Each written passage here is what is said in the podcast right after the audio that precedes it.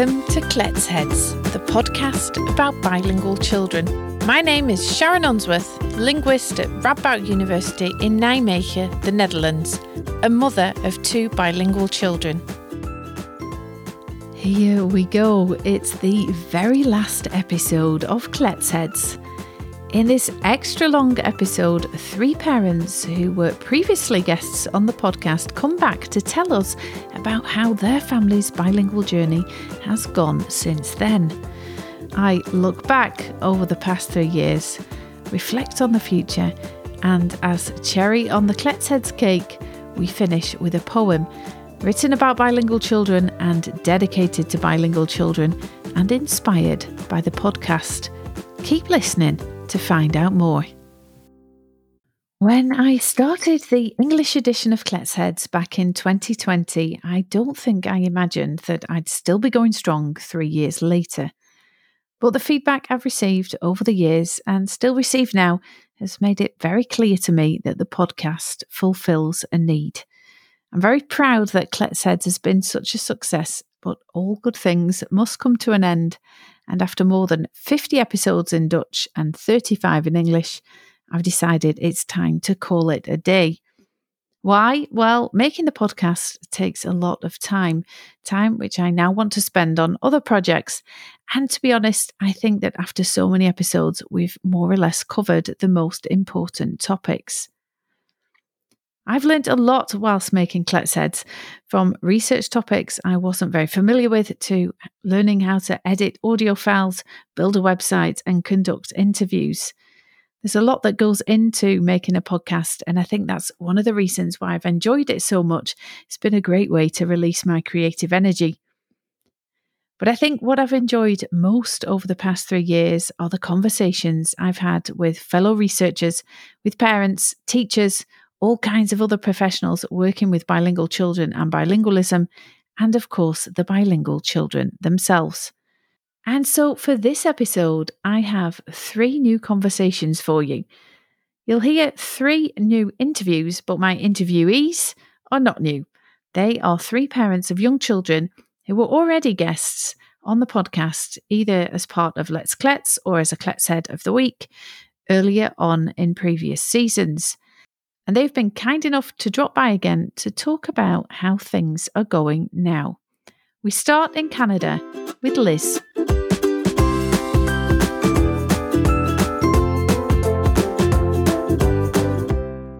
I first spoke to Liz in episode four of the first season of Kletsheads.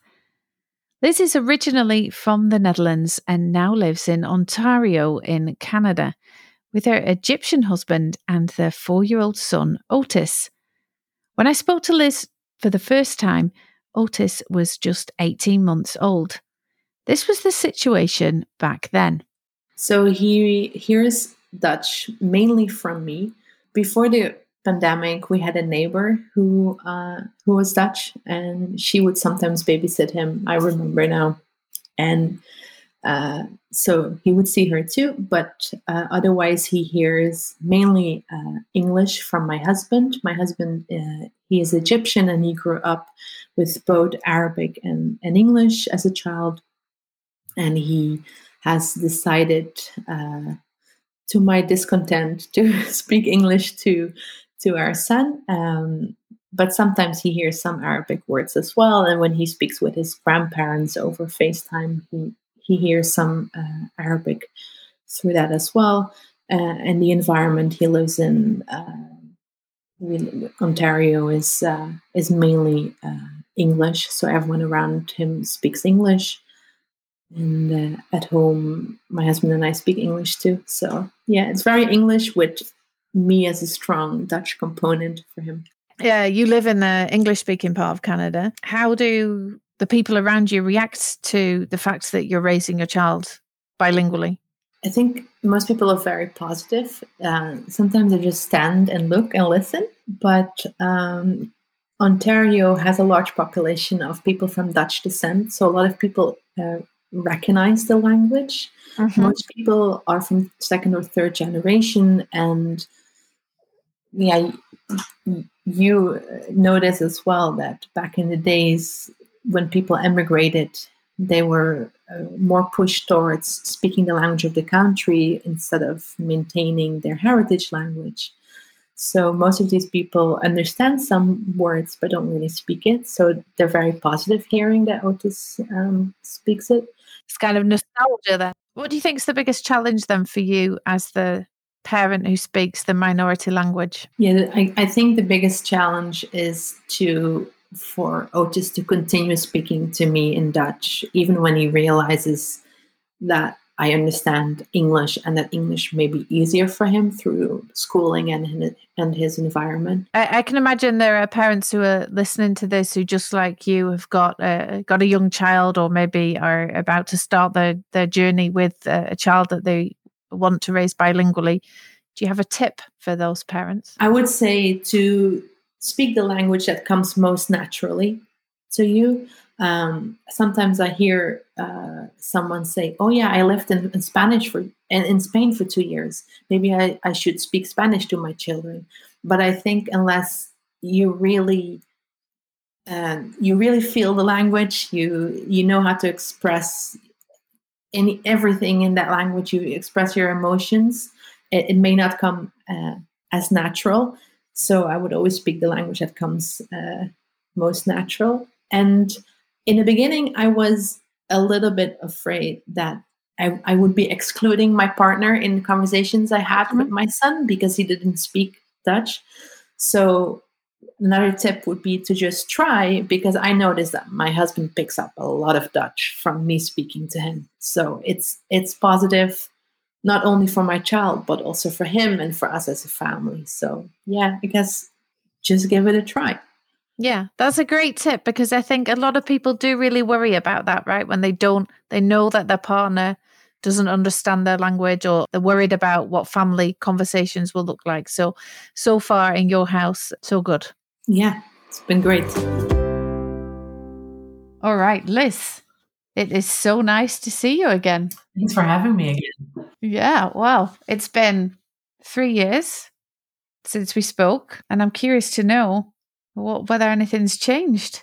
I'm sure things have changed, but uh, in particular, of course, about the languages that you and uh, Ahmed, your husband, use when you're speaking to Otis. So when we spoke back in 2020, you were speaking Dutch, and your husband was speaking English with a bit of Arabic coming from the grandparents. Mm-hmm. What's the situation like now? Now that Otis is four. Yeah. So what's similar is that we still use the same languages. Um, but his dominance has definitely shifted more towards English. When we spoke when he was about one years old, um, I had just a part-time job, and um, so he was home with me two or three days during the week, and now I have a full-time job, and so now he's in daycare five days a week. So he's definitely yeah more English. Yeah, but still, his his Dutch has developed so much more in his in his understanding. Um, Arabic is it was it was never fully existent. Sometimes when I ask him, "Hey Otis, who, who's who's the person who says always, "Hey, Isaac, ya habibi," you know, which means something like, "Hey, how are you, my love?" And then he knows that's Teta, that's his Egyptian grammar.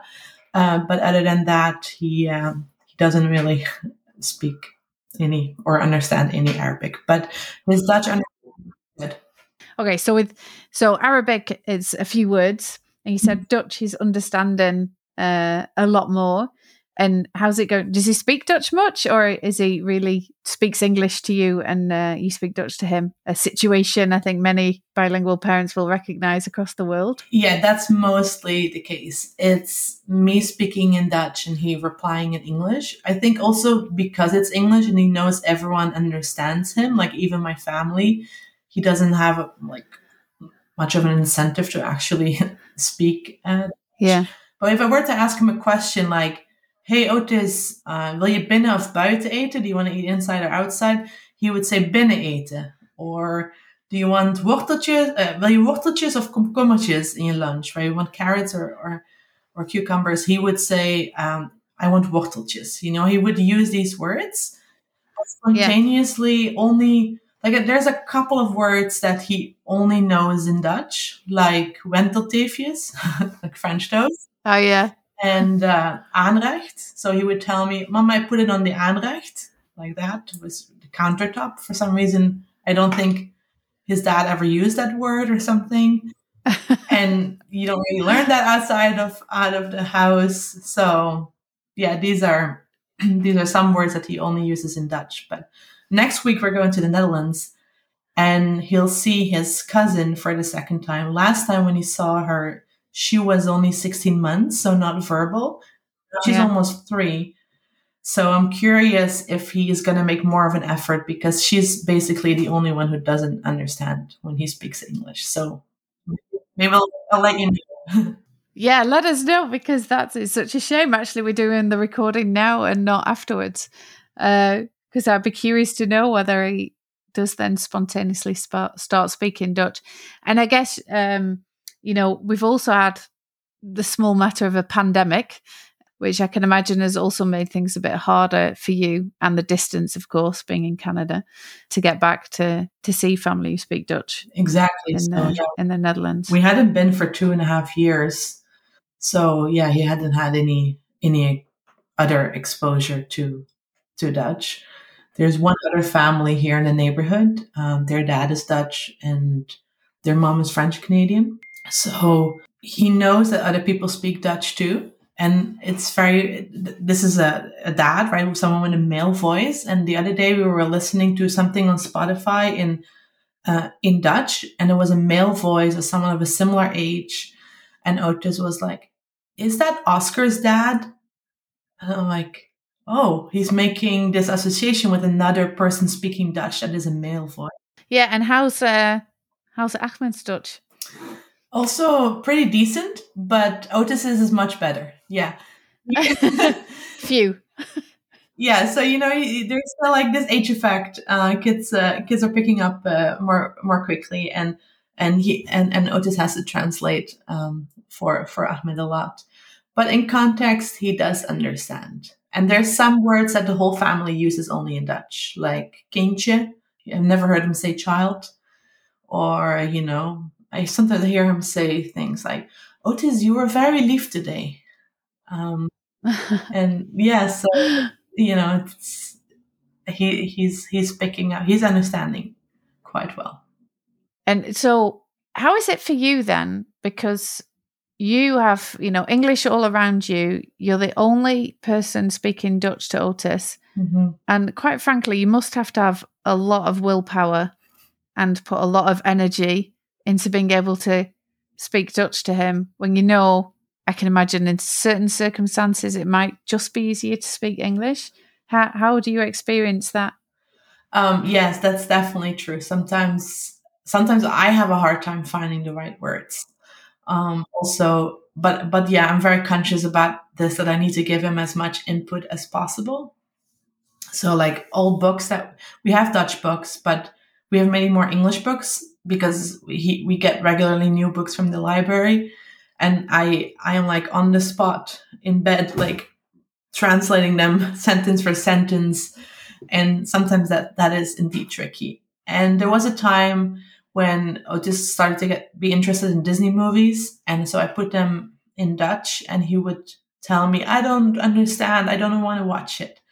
And so I really consciously sat down with him and talked about, basically made it like, you know, Dutch is your Nederlands is your superpower, and you know something you know it's like you know does this child speak netherlands Does this child speak netherlands You know, and like, no, this is like your superpower and if you listen more and you're you you know you you try to speak more, then you only get better at it, right? And it really helped. And now he asks, "Can I watch Frozen Netherlands? Right? He wants to watch that movie in in in Dutch. So yeah, I think maybe for some parents when child when a child starts to reject wanting to speak that non-dominant language maybe they'll be like yeah screw it we're gonna we're gonna switch to what's easier but I'm happy that I that I um, kind of persisted and that he sees it as a positive thing.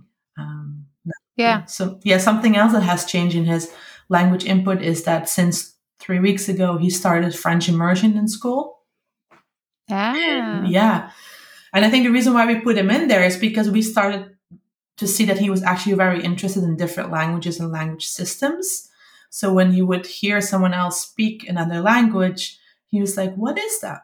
You know, Mama. Like he's like the other day with, with that same with those same friends. The mom uh, was speaking French, and later he asks me, "Oh, what um, why does you know this person say uh and i said oh you know what that actually sounds like the french number for one and then he asked me can you teach me how to count so then he learned to count in french and now it's always like if we make a grocery list he asks can we write it in dutch can we write it in, in french can we write it so he i think this initial exposure to multiple languages made him more aware of of other yeah. languages and therefore also interested. Um, yeah, so he doesn't understand much French yeah. yet, but he's in French immersion. He will do soon. Yeah, yeah, yeah, yeah. But I love that um, tip of telling your child that their other language is their superpower. I know that there will be many parents thinking that, oh, that's a good idea. I'm going to try it. So that's good. We can spread the superpowers across the across the globe. Um, are you happy with your family's bilingual journey so far? Yeah, I think I think it's helps them also like identify more as Dutch. Of course, I would like it if he were to reply to me, but I I'm also aware that it's not not realistic for most kids, given the fact that he is exposed to so much English. Right? If my spouse speak Dutch, it would be easier. Or even if my spouse were to speak a different language and he wouldn't be so dominant in, in English, it would be easier. But yeah, I, I, I think I'm, I'm happy with, with how it is now. And, and the, the translation that he does is also like, it's like, it's just hilarious. Um, you know, and I think it's just a cute element in the house. And if he wants to, if he wants to be more productive in his in his Dutch. If he wants to speak it more, then at least he has a good basis about uh, in vocabulary and understanding. Yeah, yeah, and I'm sure you know. I know I don't know what you, whether you maybe heard that I once interviewed a uh, actually a neighbor of mine who is um in in the same situation, but actually for her English is her language. She's American she lives in, well, obviously in the Netherlands because she lives across the road from me. Um, and her partner speaks Dutch to the kids, and the kids are super dominant in Dutch um, in the sense that they always speak Dutch to her.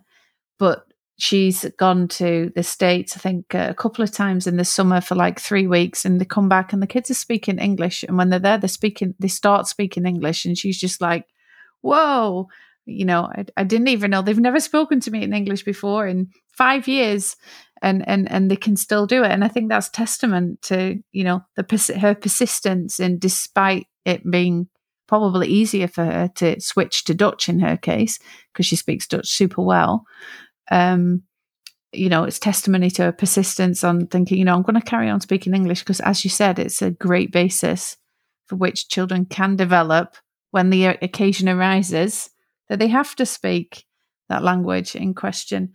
So, what do you hope the future holds then for Otis and his bilingualism? Or multilingualism, we should say, actually, given that he's going to French immersion. I hope it helps him learn other languages in the future as well. Or if he ever wants to study in the Netherlands, then that definitely makes things easier for him too. Um, right? It gives him the right uh, basis because he already has this interest um, in in languages and who knows you know maybe he will he will speak to me in in dutch but you know it's like if you are dutch and you go to america for example the kids um, the people there don't understand dutch right so the kids are forced to then speak english but in his case people always understand him yeah, yeah, yeah, yeah. Sometimes I like I pretend that I didn't understand, and then Otis goes, "But Mama, you do speak English sometimes." Sometimes he said, and he's very weird. Like also in the evenings when he's in bed and he wants me to scare, like to to um, you know send away the scary dreams.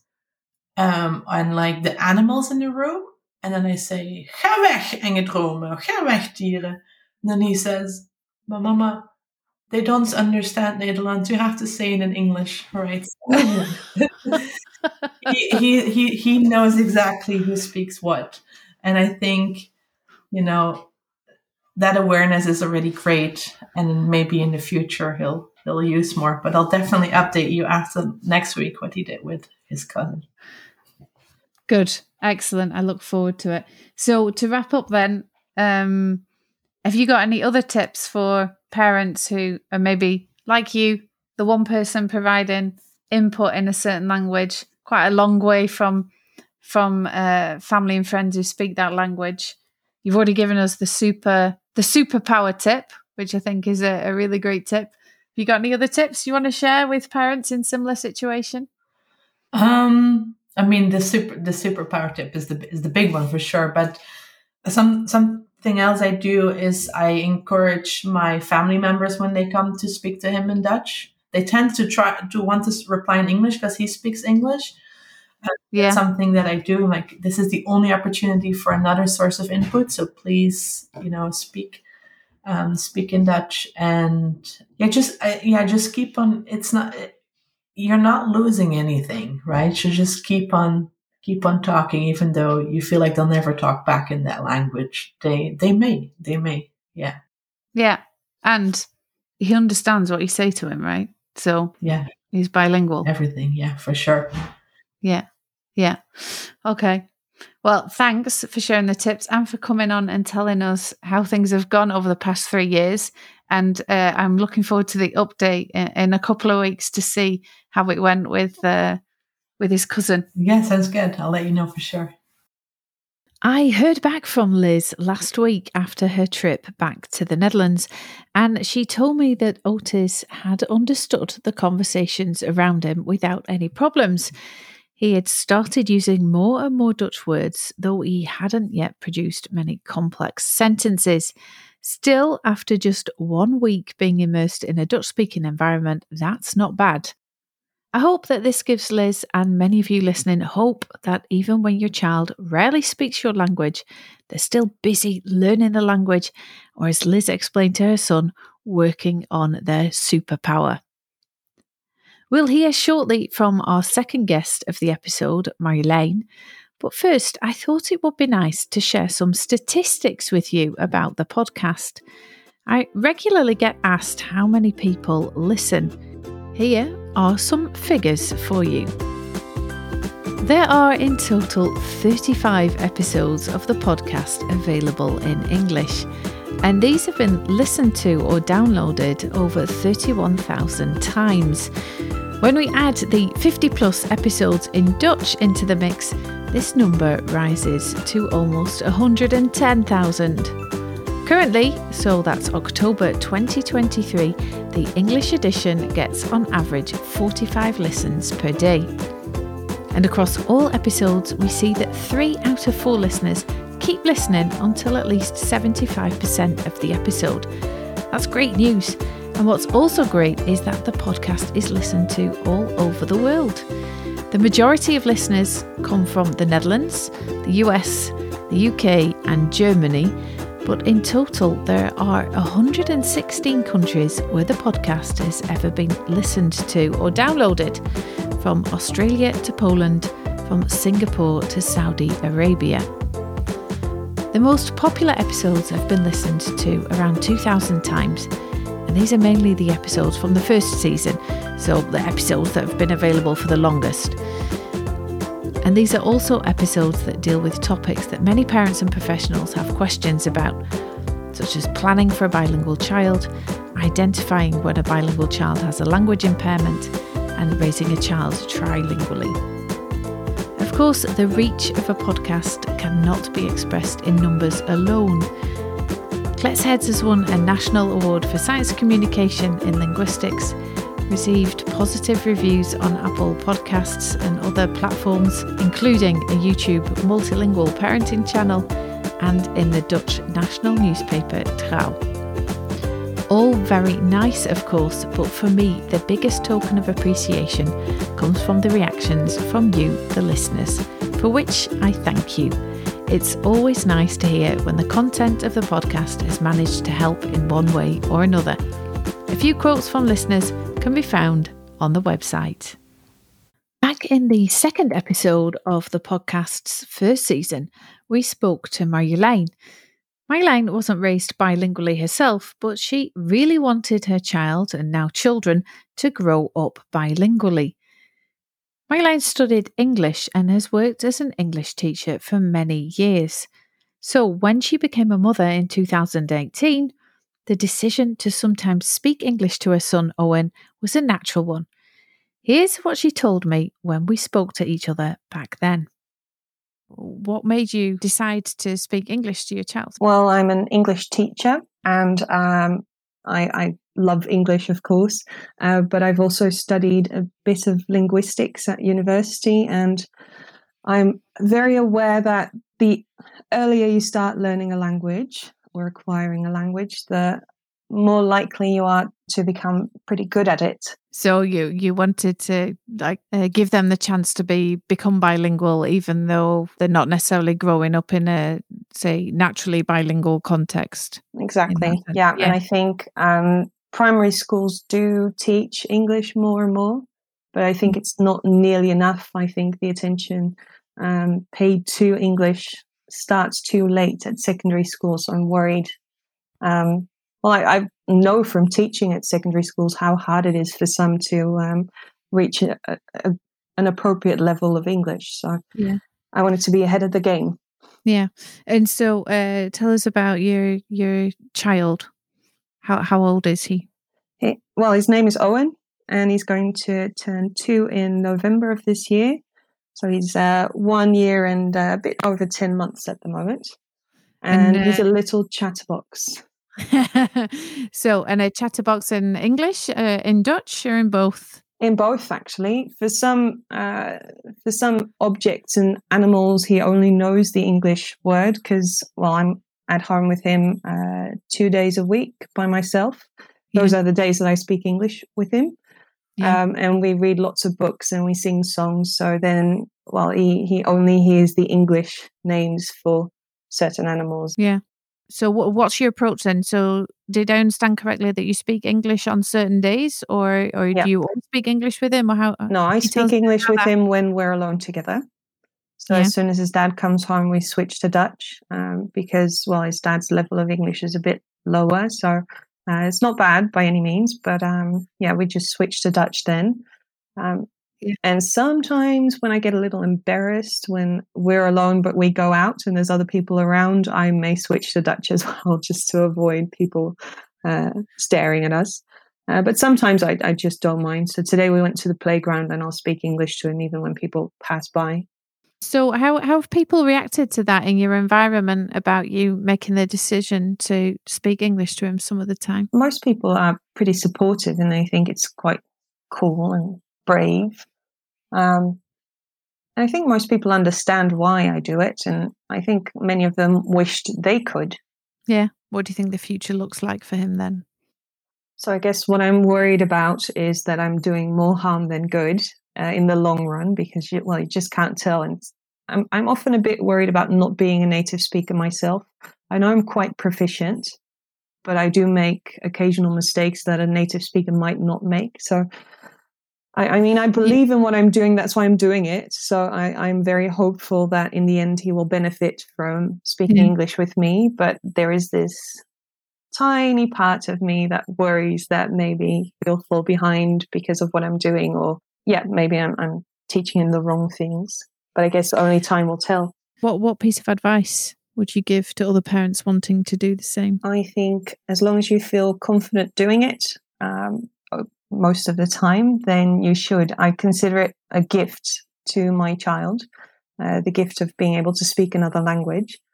In the mm. future, I plan to uh, to travel with my son um, because my husband doesn't like to travel and I love traveling. So I plan to travel. And then I think, what better gift can I give him than for him to be able to communicate with the people he meets uh, from different cultures and different countries? Um, and I guess if you speak a second language that family members speak, maybe that's the only language they speak, then what better gift can you give your children than to be able to communicate with their family members? I caught up with Marjolein a couple of weeks ago in my office in Nijmegen. You'll hear some noises in the background. They're from my colleagues in the office next door. How are you? And how have you been since we last spoke? I'm fine, thanks. Yeah. I'm now mother of two. So last time we spoke just about my eldest, Owen, and uh, now I have a two and a half year old, James, running around. So, how's that? Oh, it's lovely. They're two completely different children, so it's wonderful. And uh, they really like each other for some reason. So, uh, yeah, no sibling rivalry at home or anything. Yeah. So wonderful. Well, fingers lucky. crossed. Yes. Well, they're only two and four. Yeah. So who well, knows what's to come. No. But anyway, good start. Yes. So when we spoke back in 2020, you were speaking English to your firstborn. What's the situation now? Are you still speaking English when you're alone with the children, oh or has yeah. the tactic changed? Tell it's a bit more that. complicated now because yeah. back then it was just me and him two days a week, so yeah. that was uh, quite easy. And uh, then COVID came around. There were lockdowns. My husband was home all the time, and um, so then we always had this I don't know un- unspoken rule that I would speak Dutch when he was around. Yeah. Um, so during the lockdowns, Dutch was becoming the home language. Yeah. And um, after that, my husband wasn't well. He had to stay home from work for well over a year, I think. Mm-hmm. A bit under a year, maybe. But um, yeah, so then we spoke more and more Dutch. And then the second baby came, and I was busier, and it takes up lots more energy to not speak your native language. Yeah. So I've been slacking a bit.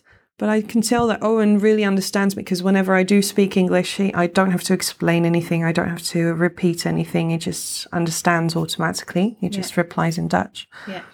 Um, but with James, it's a different story. I just he started speaking later too, so I was mm-hmm. a bit um, worried that he wasn't. Well, he didn't understand what I was saying when I was speaking English. Um, so now I try just short sentences, easy bits, but it's not as automatic as with Owen. Yeah. Um, yeah, but he's he speaks now, so I'm a bit more daring now to uh, to attempt it and to pick up where I left off. But he's two and a half now. So. Yeah, yeah, but it can be a bit worrying, can't yeah. it, if your child doesn't say something, uh, and and when you're raising them bilingually, and you worry that maybe that's got something yeah. to do with it. But I think what we often forget, and you know, I'm not blaming you in any way, but I think what we often forget is there's so much variation between children, even when they're learning just one language. You know, yep. so you know, I same with getting teeth, yes. right? You know, the one yeah. first who gets the first tooth with nine, uh, with uh, three months, my daughter had a first tooth, and a cousin who's a day later, a day younger, nine nine and a half months before she had her first wow, tooth. Yeah. It's the same with first word. Very different. Well. Yeah. Yeah. Well, I think I have to be a bit more confident in James's abilities because whenever I do say a short sentence to him, he, very often he will understand, even yeah. though I'm not expecting him to. Yeah. And um, maybe that's because, well, I have been speaking a bit of English. We've been reading English books. Mm.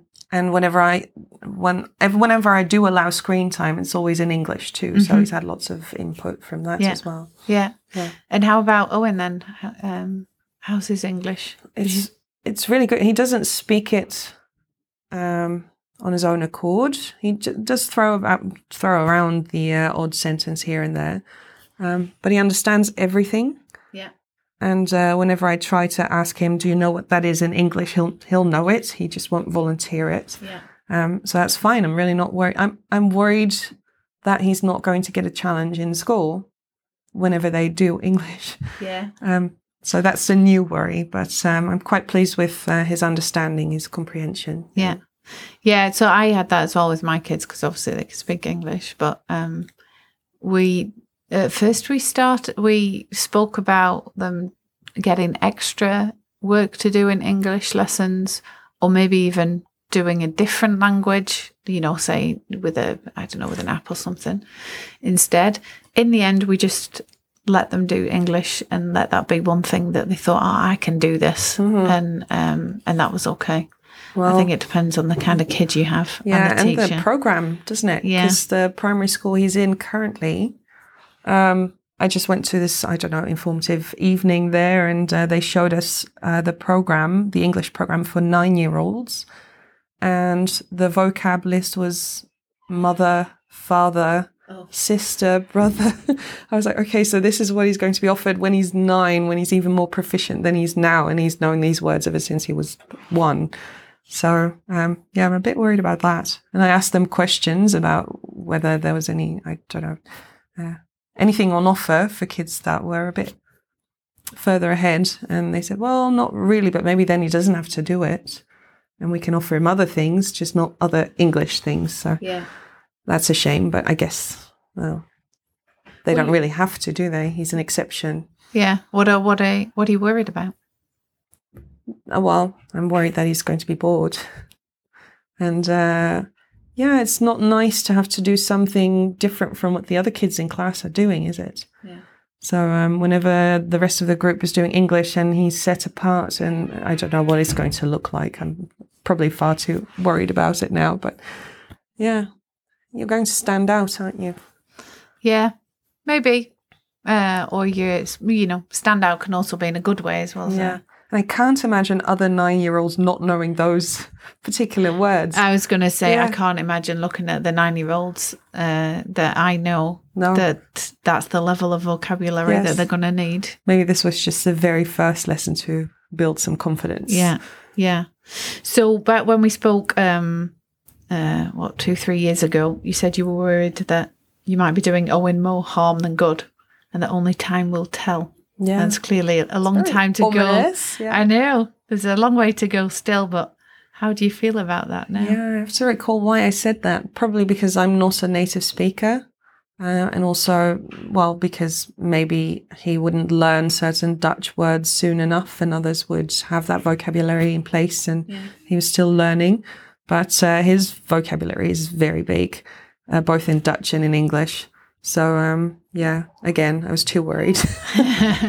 so we need to have another, even though the podcast is stopping, we should have a definitely check back in in a few years and see what happens when he starts doing English at primary school. Yes, Yeah. in secondary school, and whether or not he's thankful for being brought up this way, or whether he doesn't even notice and think it's, thinks it's normal.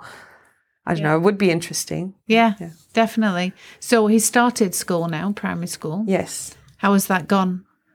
Oh, it's it's fine. He started last year in November when he turned four. Um, he has to play a lot at school, of course, at that age. Yeah. But um, he's already he's they, they put him in the first year again because the cutoff point is December, and he was very surprised about that. He was like, "Okay, but after the first year, you go to the second year. So what's going on?" And uh, now he's he's come home the other day and he said, um, I, "I'm a bit bored. I've played everything that's in the classroom already, and I don't want to play with that all year. I want to learn something." I was like, "Oh my goodness, he's an academic already." Uh, yeah, It's, so he's uh, definitely uh, keen to keen to learn. So keen to learn, and he's very curious about uh, language and maths. He can do like simple calculations already, and he recognizes all the letters of the alphabet. And uh, yeah, so um, yeah, but I think he needs to develop his social skills a bit more. So I don't think they'll uh, be very keen on uh, having him progress Yeah. any faster than he uh, should, according to the program. Yeah. So Yeah, well, social skills are also important, of course. very. Um, have the teachers said anything about, or have you had a conversation with them about the fact that you sometimes speak English with the children? Well, I put it in his application forms, but the teachers never asked about it. Whenever I met them, it would just be about his performance at the moment, and they're not doing English in class yet. Yes. And since he doesn't speak English um, when he doesn't have to, then I don't think they've noticed. They have said that he has a very large vocabulary, um, so, but that's just based on his Dutch vocabulary, so that's a relief. Yeah, Um, so that's a good uh, message, at least in your case, that Yes. um, speaking English to him some of the time earlier on hasn't affected his Dutch no, vocabulary. not in any negative way. Yeah. no. Yeah.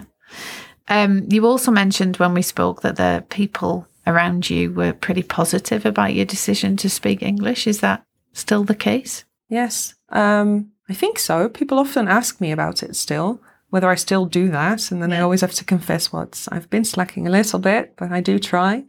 Um, yes, I've never had any negative comments about this. Yeah. And um, have you got any tips for parents in a similar situation who also would like to speak a second language, and it's often English, uh, to their child? This is something actually that I've regularly get questions about. You know, how do I how do I do that? Yes, uh, is one of those questions. Have you got any tips as somebody who's done it or is doing it? Um, well, yes, it really helped me to pinpoint the the moments where I would do it um, in a safe environment for both me and uh, Owen. Um, it's also helpful to find books that you can read out loud because if I'd only had Dutch books, then that would have limited probably the the words that I would choose to yeah. use. Um, yeah, so that would be a tip, and to not be afraid to do it, but to be aware that it does take some energy and uh, dedication. Yeah, I've noticed. Yeah. Yes, but please don't don't hesitate to try.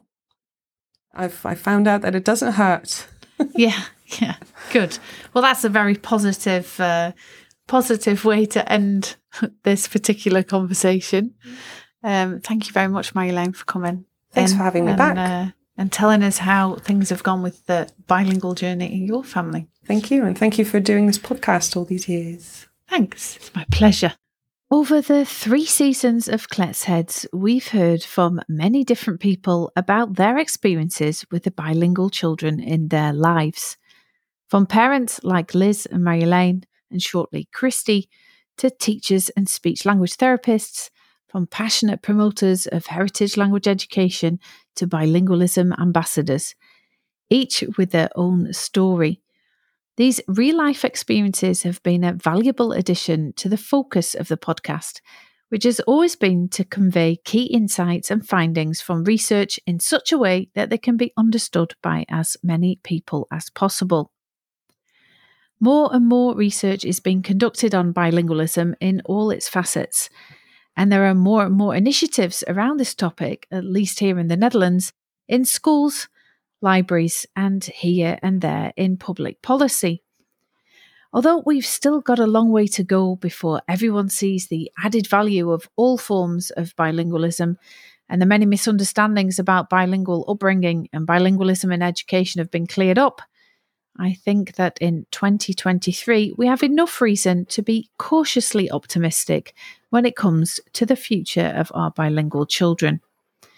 Though I'm stopping making the podcast, I will, of course, remain a committed supporter and agitator when it comes to promoting the importance of all forms of bilingualism. What am I going to do then with all that free time now that I'm not making the podcast? Well, I remain first and foremost, of course, a researcher and lecturer, but I will use this extra time to focus on my other big project, Kletskoppen Kletskoppen is the Dutch word for chatterboxes, and it's an initiative from the Radboud University and Max Planck Institute for Psycholinguistics that organises activities about language and science for children from diverse backgrounds. These include festivals in libraries and community centres and lessons in primary schools. If you're based in the Netherlands and you want to know more about this, feel free to get in touch. You can do that via LinkedIn via the Kletsheads website or just by dropping me an email. It's sharon.unsworth at ru.nl.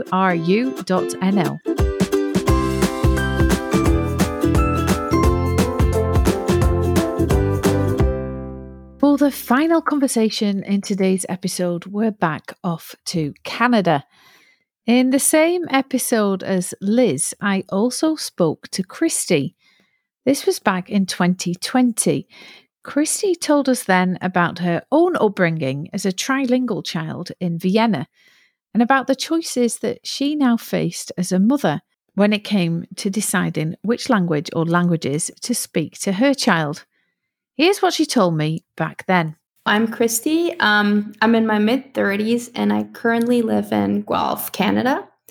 And I grew up speaking German and Spanish and speak now English, German, and Spanish. fluently. So you were raised you were raised uh, bilingually. Where, where did you learn those two languages, German and Spanish? Sure. So my dad is Austrian, and I talk to him in German, and to my brother in German as well. And my mother would always talk to us in Spanish, basically. And obviously, I grew up in Vienna, so we would talk in German to our friends in school. So yeah. And and how was that growing up bilingually with uh, with Spanish as one of your home languages? Huh. It's a good question. It was um interesting. It was good, but it was also strange because at the time um, Vienna was not very multicultural. How did you learn English? Uh, well, I started learning English when I was um, 15 in high school, but I had made up my mind that I wanted to do my um, higher education in North America. So when I was 18, I I moved to North America. So three yeah. three languages. Um, mm-hmm. How much do you use each of those languages now? Well, that's a really good question because I predominantly use English because it's been such a huge part of my life academically and my relationships are predominantly in English. Um, so that has kind of become my dominant language at this point. And um, I speak to my mom on the phone occasionally, always in Spanish, but it's not like we talk every day for hours. And then German has kind of been on the back burner mostly. Um, uh, my father and I don't have the greatest relationships, so we don't talk very often. My brother and I don't really talk much either. But I had a baby a year ago and I decided to talk to her in German. So that's kind of like I'm speaking more German now yeah. since I've become a mother, but it's a very basic German.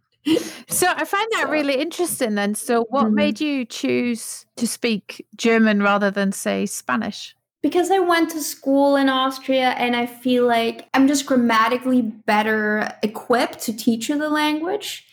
And because Spanish, because it was like my second language, but it never came with the very thorough education that you get when you learn a language in like primary school and high school, like where all the kind of the foundations are set. Um, since I didn't have that with Spanish, I decided that um, German was the way I had to go. And what uh, yeah. what other languages does uh, she hear? Well, she hears English. Yeah, yeah, yeah. Uh, my husband speaks to her in English, and uh, our babysitter speaks to her in English. So yeah, she's uh, turning fifteen months. Yeah, she says more German words at this point. Yeah, yeah. Yes.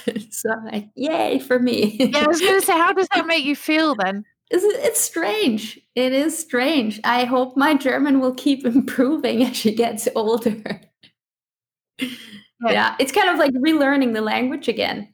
It's it's really strange because I've spoken English for so long now that I feel like at times German has become very passive, but I found myself kind of like accessing more vocabulary again as she ages. So it's kind of weird how memory starts kicking in. Yeah.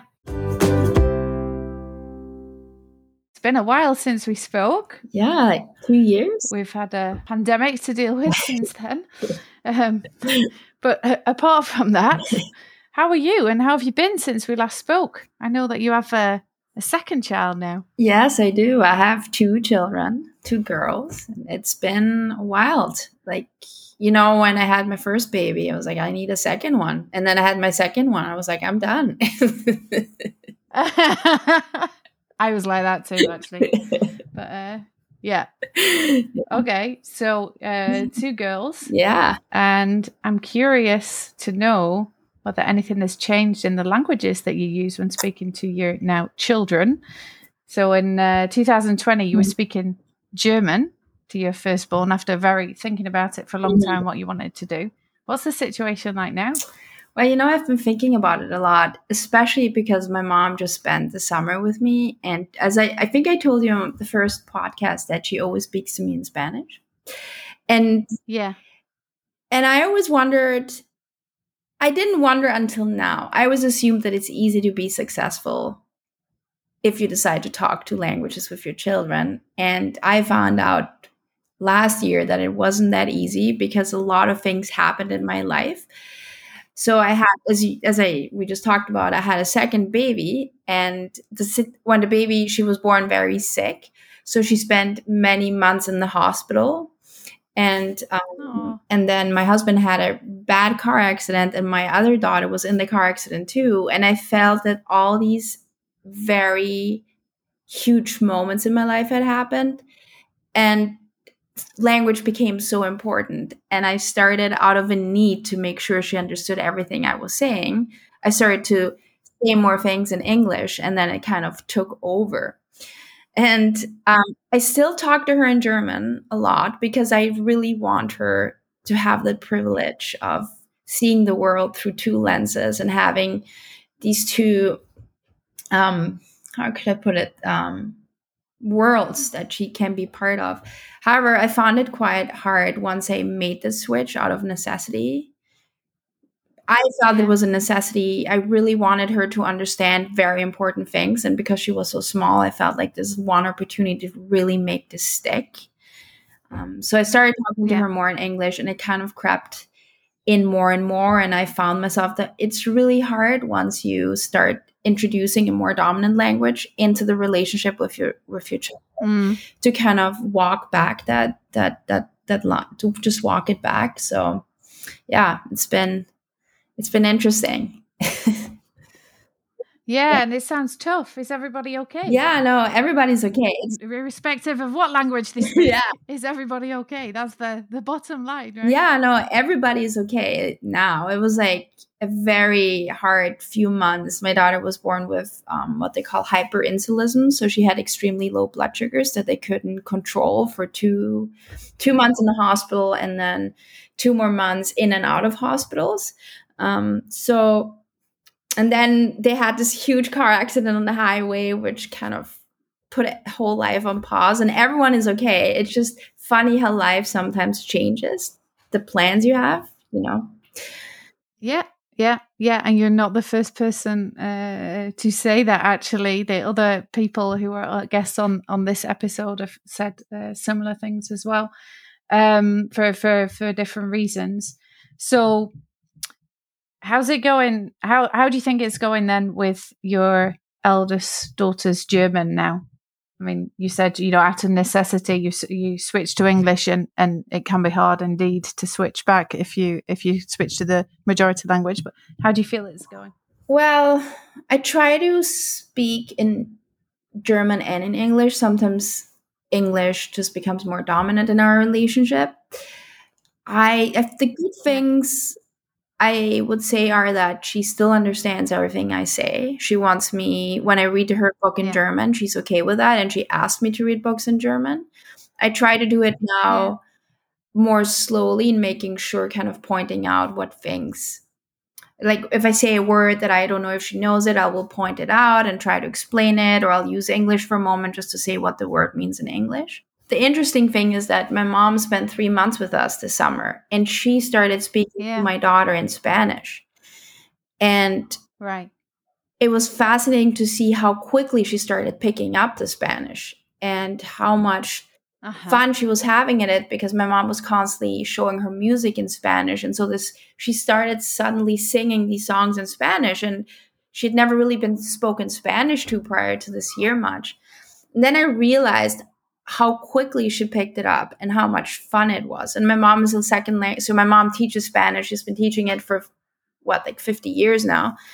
And she just gave me really good about good ideas about how to keep it going. To always, she says, always have her repeat it, and it made such a huge difference in the way she was taking up the Spanish. So I I started doing that more and more, and I do think she's not refusing to do that. So I think that's a good sign. What language do you speak to your mom? Spanish. So you she so you're having a Spanish conversation. And I know we spoke about uh, in the when you first came on the podcast, you know, about your decision to choose to speak German rather than Spanish with your child. So then, okay, so she's you're speaking Spanish to each other. Your mom's speaking Spanish to your daughter. You're speaking English and German to your daughter. Um, and yet everybody's communicating with each other. Yeah and I guess you know it sounds like you're having fun, right? I think that's reassuring as well for many parents listening that you know sometimes it is like a big multilingual mishmash. Yeah, but that's just the way things work, right? and she was having fun. That was the best part. They Noah was having a lot of fun speaking. I think that's crucial, right? And how yeah. my mom went about it, always yeah. kind of funny and always playing music. And it was amazing to see that she was actually speaking more Spanish than German after three months. I was like, hmm, okay. and I just think it really takes a village to raise children. And I think the same applies to language. So my mom, she was a Spanish teacher and she grew up in this kind of very solid Latin American community. Not, not grew up, but was like living in this solid Latin American community in Vienna because she worked at the Latin American Institute. So all of her friends spoke Spanish. Every time we met people, they spoke Spanish. And I just realized that how important it is and how much easier it is to go follow through with your plan to talk, to kind of resist the urge to speak the dominant language if you have more people around you, if you really have a little village around you to keep it up and the occasions to speak it with other with others around you and not be like the outcast in a community where you're like the only one speaking German, you know. Yeah, yeah, no, I think that's really important, right? And I think you can look at it from two ways from the okay, so it is really important to try and go out and find that that village as it were to the extent that you can, right? And it's not always possible. And on and on the other hand, that it's okay to cut yourself some slack that just because you're the only person if you're the only person speaking a language with your child, you can't expect that they're instantaneously gonna use it and learn it and start using it uh, all the time, right? It's about re- expectation management as well. Um, I'm cu- really curious now, Christi. So, your daughter's experience now learning and playing with Spanish has that changed any way how you feel or how you think you're gonna the languages that you're gonna use with her? Right? I mean, does it make you more tempted to maybe use Spanish with her more than German or? No, it hasn't. I do want to stick to the German because it's the harder language to learn. Um, also because, uh, just because I want to leave that. Not, not to say I want to leave it to my mom, but I think it's just a better. Ve- she's the better vehicle to do that than me, because I, I do speak Spanish. Was my second language growing up, but as probably a lot of people will tell you who grew up bilingually, they have the dominant language and then they have the other language that they're fluent in, but they're not yeah. perfect in either. So because I never went to Spanish speaking school. I never learned how to write in Spanish really. I will write I will text my mom in Spanish and thank God for autocorrect because my grammar has gotten so much better since I since the smartphone was invented. Um, but yeah, I just just because I was schooled in German, I I trust myself more to do it the right way. Uh huh. And what about? Uh, so we talked about your eldest daughter. What about a daughter number two? How old is she? Uh, she's a year, with 15 months. I speak to her in German exclusively right now. I'm trying it again. Yeah. Take two. yeah, yeah. Well, you know that that's it's not only language that we try things out. Take two on uh, with uh, our second child, right? um, My one year old actually says words in Spanish too. Oh yeah. Yes. it's, uh, it's, it's funny, isn't it, to see what they pick up. And what about your husband? Does he understand German? No, he doesn't. No. And how does he feel about the kids being raised multilingually? He wants me to keep talking to them in German. He really wants them to have the ability to speak both languages and you know it is just really it is such a privilege to be able to speak two languages. It opens up the world in unexpected and unexpected ways. So, to give them this gift, we really do want to give them the gift of a second language. So, you when we spoke, though, you said you hoped that because you hadn't used your German for very long, for oh, very much, right? That you hoped that your German would keep improving as your daughter got older. Now, I know do you think has it has it come out of hibernation a bit more than what it was? Or despite you know all the things that you've just told us about having out of necessity to switch to english for but how do you feel about your german that's a good question.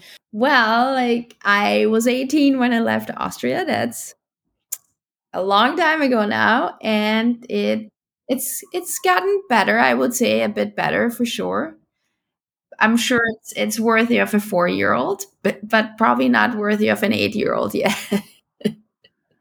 Well, you've got four years to go, right? no, that gives me hope too.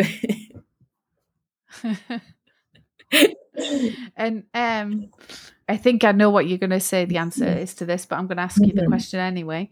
What What do you find the most challenging about raising bilingual kids?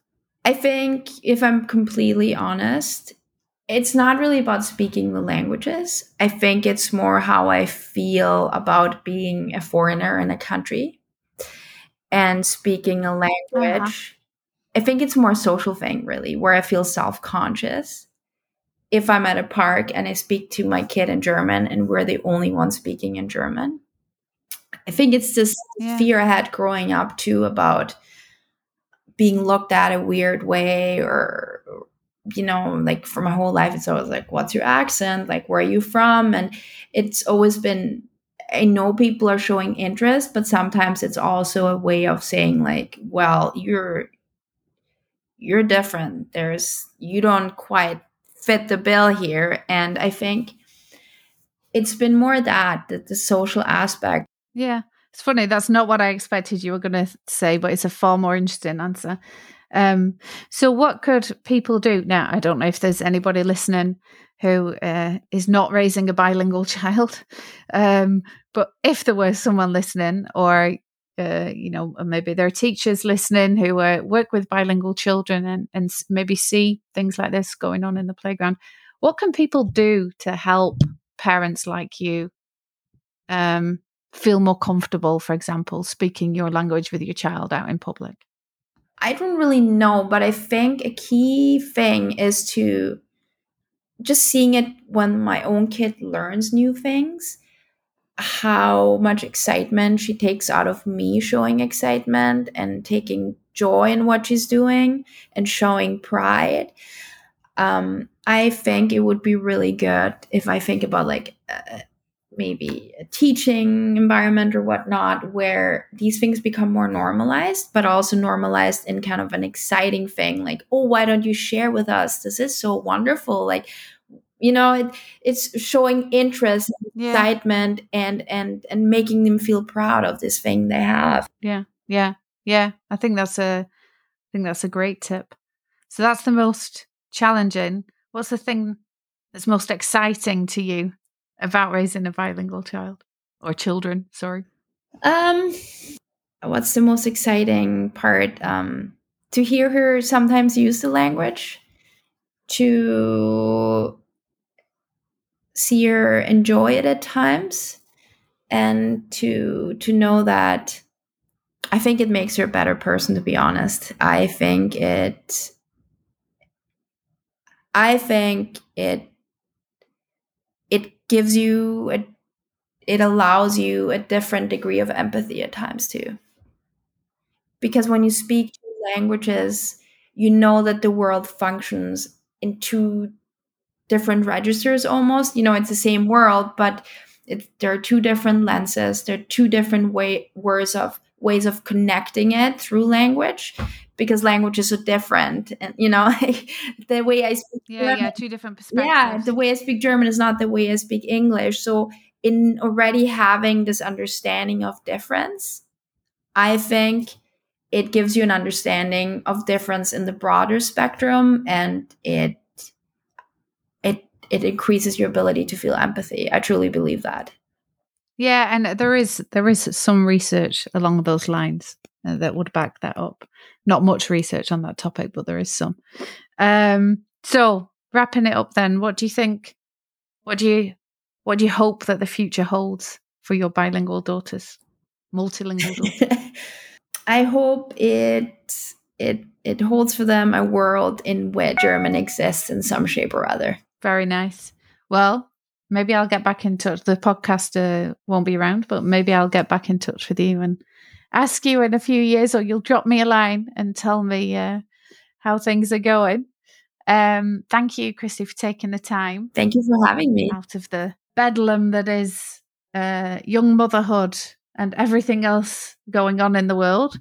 Uh, then um, it's been really nice to hear what you've uh, what you've experienced in your bilingual journey with your family. Well, thank you so much. It's been such a pleasure.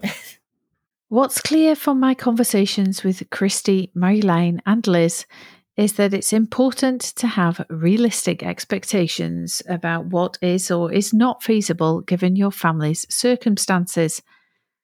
Raising a bilingual child doesn't happen automatically, and sometimes it can take quite a lot of hard work and effort. Sometimes things happen in life that are simply more important, and things that you hadn't expected can turn out to have positive and sometimes less positive consequences. What emerges clearly from all these three conversations is how important it is to talk and keep talking to your child, your partner, the wider family, and the people around you. And also how staying positive is key. Bilingual parenting really is a journey. It takes a long time. You don't always know where you're going, where your final destination lies, and it's almost certain that you are going to encounter several twists in the road along the way. But that journey can also be a lot of fun. Along the way, you discover all sorts of things about yourself, about your partner, about the society you live in, and of course, about your child. Enjoy that journey, I'd say, and cherish the superpower you are giving your child as a gift.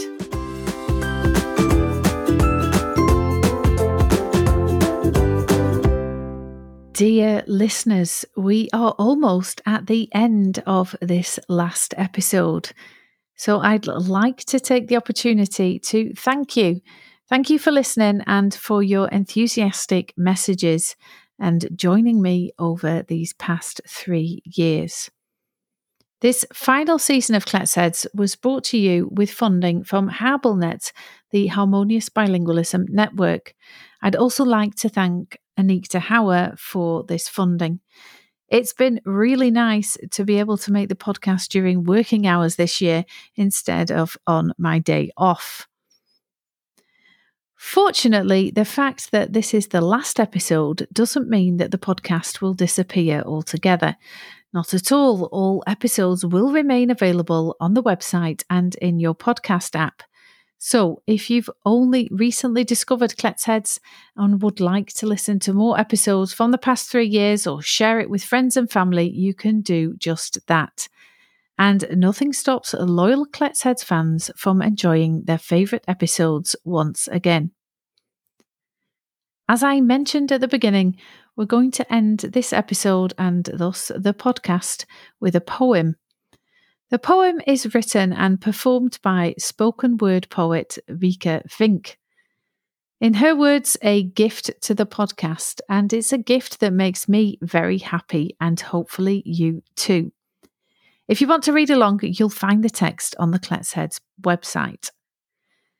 The poem takes us on a veritable journey through the podcast, and loyal listeners will, I think, recognize many words, topics, and conversations from the past three years. It's quite long, about five minutes, so get yourself comfortable, enjoy, and thanks for listening. This poem is called Three Words for Squirrel. This poem is for the little ones whose mother tongue is more than one, with words in different flavors on the tip of your tongue or flowing out of your fingertips. This is for the children for whom the crossroads of thoughts in your head could be spread out into at least two different languages, with womb held babies bathing in sound, following the rhythmic patterns that are with them all around, emerging out into the world a holder of knowledge.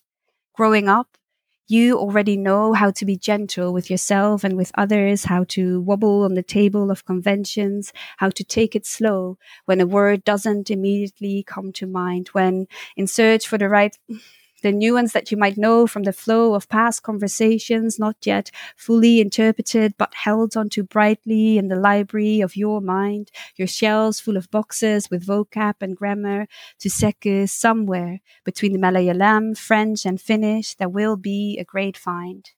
This is for you as you felt how language is part of connection for all our neurodiverse minds language as a connector for all things funny and wise, silly and kind. Dear multilingual child, You might not be able to speak it all. You might not be able to read it all, yet you are able to hold it all in a map of the world that's unique to you and the communities that you belong to. Your cultures sometimes resonating in the tones of your skin, the rhythms of your sentences, the sounds of your name. You know language is part of identity, yet our schools may be so monolingual or full of variety with the need for heritage language education and intercultural communication within and across our different nations with all these languages holding the world in their embrace and a dialect in every corner. And when seasons seem out of order, you are asked to brace both our physical and our cultural landscapes as three seasons of a podcast dropped from the Northern Hemisphere, covering all things bilingual, its difficulties, its grace, and its flair, listened to long after the last episode went on air with stories from children and researchers, parents, educators, and practitioners. So much to share. For as all small and adult translators know, switching between contexts is more than just finding the right words to connect. It's being receptive to the realms of resonance as the edges of each soundscape warrant different worlds of understanding. For we summon worlds with our words, words for the moments that make life worth sharing, words to express our concerns and our caring. And sometimes when words are not what's needed, there is gestures and the willingness to sit together and listen to the whispers of the evening sun with multilingualism looking different for everyone. Some being asked to sit down and study some grammar, others being showered with word clouds in a more day to day manner and seeking it out in comics and fairy tales and everyday sounds with all of us, when we are young, holding an innate understanding of universality, and you were born open to the idea that one thing has multiple meanings. As you know, there are at least three words for squirrel. Perspective taking a skill tangled up in your linguistical landscapes, in the sounds of your childhood, the letters of your alphabets, in what is shared when you are happy or sad. And language control lets rock and roll in Twi, Arabic, and Espanol for its hard work being bilingual, with word recognition, false friends, and learning to read, brains building lyrical notes with lightning speed as heritage languages need attention and input and words with less clues might leave us clueless, yet diversity of resources is positively correlated to language richness. Picking the fruits of hard labor, some of the peaches that taste so sweet, to be able to communicate with grandparents and peers and the fun of having a secret language to speak for. You know there is magic in words, beyond the words on the page when the name of your language is itself a palindrome, bringing up worlds of jokes with friends and parental aspirations. And if poetry is about making connections, then multilingualism is creating the spark that brings new things together creativity being part and partial of the bilingual mind, the paintbrush that creates beauty in multiple styles and a triangulation of techniques. When words stick together in new compositions, when Elsa from Frozen gets crowned in Italian and joy might be written differently in different scripts, but it's unstoppable when it bubbles up high towards her cheeks, bubbling out, so to speak, in that deep physicality of belly laughter. So Dear multilingual children, hold on to the songs of your linguistical mosaic, each piece fitting together as you are navigating its currents and gradations. No thing ever as one dimensional as its written representation, never as plain on the page as it might seem. For you, dear child, have multiple languages in which to dream. If you want to know more about Kletsheads, go to our website at kletsheadspodcast.org. That's where you'll also find more information about this episode. If you want to make sure you don't miss an episode, subscribe to Kletsheads using your favourite podcast app. If you know someone else who might enjoy the podcast, then I'd really appreciate it if you would share it with them. You can do this via the website or in your podcast app. And if you're on social media, we'd love it if you followed us. Our handle is at Kletsheads. Thanks for listening, and until the next time, or as we say in Dutch, tot de volgende keer.